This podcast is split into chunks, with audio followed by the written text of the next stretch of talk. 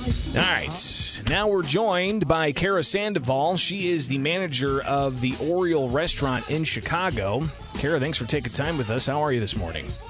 I'm well, thank you. Thank you so much for taking time for me. Yeah, absolutely. So uh, it's an interesting kind of uh, you know inside baseball conversation, but I think it's important for people to understand just how much restaurants have been impacted uh, not just because of COVID 19, because of uh, other factors as well. And here on the WMAY morning news feed, um, we like to, to hear from those business owners uh, and to, to know exactly how they're being impacted. So I want to thank you for taking time with us. Now, you're up in Chicago. I'm down in Springfield. Our listeners down here uh, likely haven't heard of Oriole Restaurant, where you're the manager of. Uh, but go ahead and tell us a bit about uh, Oriole and what's going on up there in Chicago and how you guys have been during COVID 19. Sure, thank you. Um, so it's my husband and I run the restaurant. He's the chef um, and owner of the restaurant. Uh, we're a fine dining um, tasting menu. Um, we earned two Michelin stars in the first year uh, that we were open, and um, we've actually been really fortunate um, for the first five years that we've been open. Of course, the pandemic has been a huge um, challenge for us as as well as everyone else in our industry. Uh, we've been closed since March. Um, we uh, did open up a little bit um, in the um, uh, when the restaurants were allowed to reopen again in Chicago this past uh, fall, but we are closed again and uh, will probably not be opening again until about May. And that's just uh, because of the restrictions on how many people you can have, or what other kind of factors are involved? There? Right.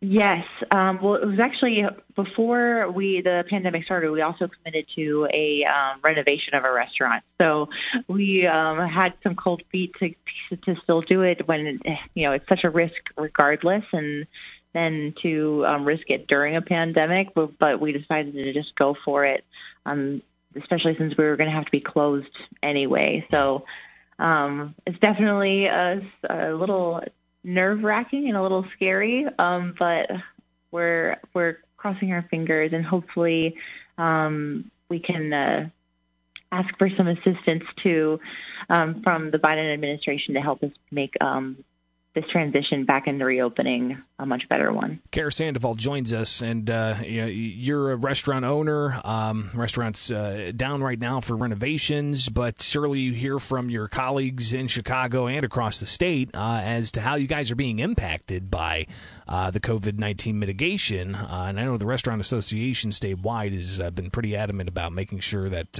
you guys are considered moving forward with what kind of mitigations are going to be put into place. But there are other factors that are impacting you guys as well with the restaurant industry, especially some of the more fine dining places.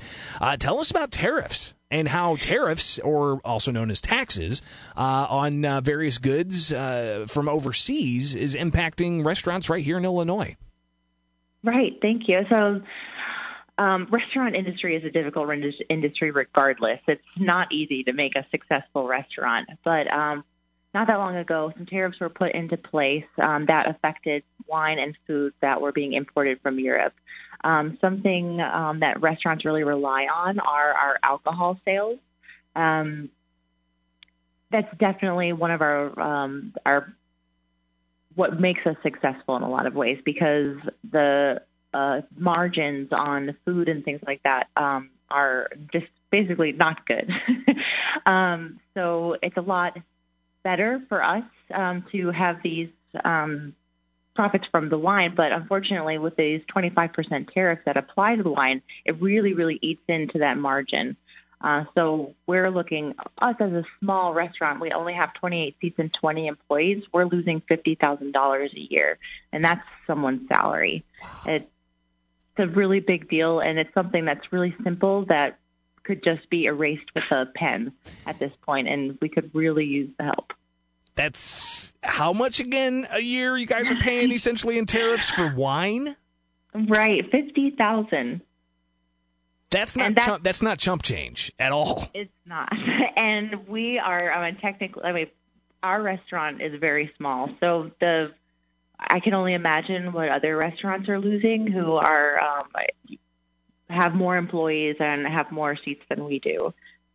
We've got 146 Illinois food and wine businesses signing that letter to Congress to um, uh, stop restaurant tariffs. Uh, it's not just wine; it's it's other goods as well from uh, from Europe, right? That's correct. So when I, I just talked with Congressman Rodney Davis um, last half hour, and you know, in anticipation of talking with you, I was like, "Hey, well, what do you think about this?" I've surely you've heard from these restaurants and whatnot, and uh, his response was, you know, he understands the the concerns here from the restaurants uh, and the tariffs from overseas, but he said that there needs to be consideration from the European Union to not be as strict upon uh, U.S. goods. Uh, and he even cited the uh, the European Union having uh, more strict provisions when it comes to genetically modified foods and things like that, uh, blocking uh, access of American goods uh, to be bought and, and sold over in Europe. Um, what's your reaction to that, and as much as the idea of tariffs being a bargaining chip? Well, as you know, it's not my place to comment on U.S. trade policy or relationships with Europe or the political value of the tariffs, but what I can speak to is how much it affects our industry and how we're already in one of the worst crises um, of our history, and to have to face losing more you know, profit um, from this, I, I, I would rather not be a pawn in that that um, sort of political arena. Yeah. Uh, Cara Sandoval with us here on the WMAY morning news feed talking about tariffs on foreign wine and other goods for the restaurant industry coming from Europe. 25% tariff on that. Uh, have you heard, has, has the group here in Illinois heard from the Biden administration? We haven't. Um, we've reached out to uh, Senator Dick Durbin, but um, we haven't heard anything directly from the Biden administration. But they do have the opportunity uh, this month to make changes to uh, these tariffs, and we're really hoping that uh, they'll hear our voices and do the right thing.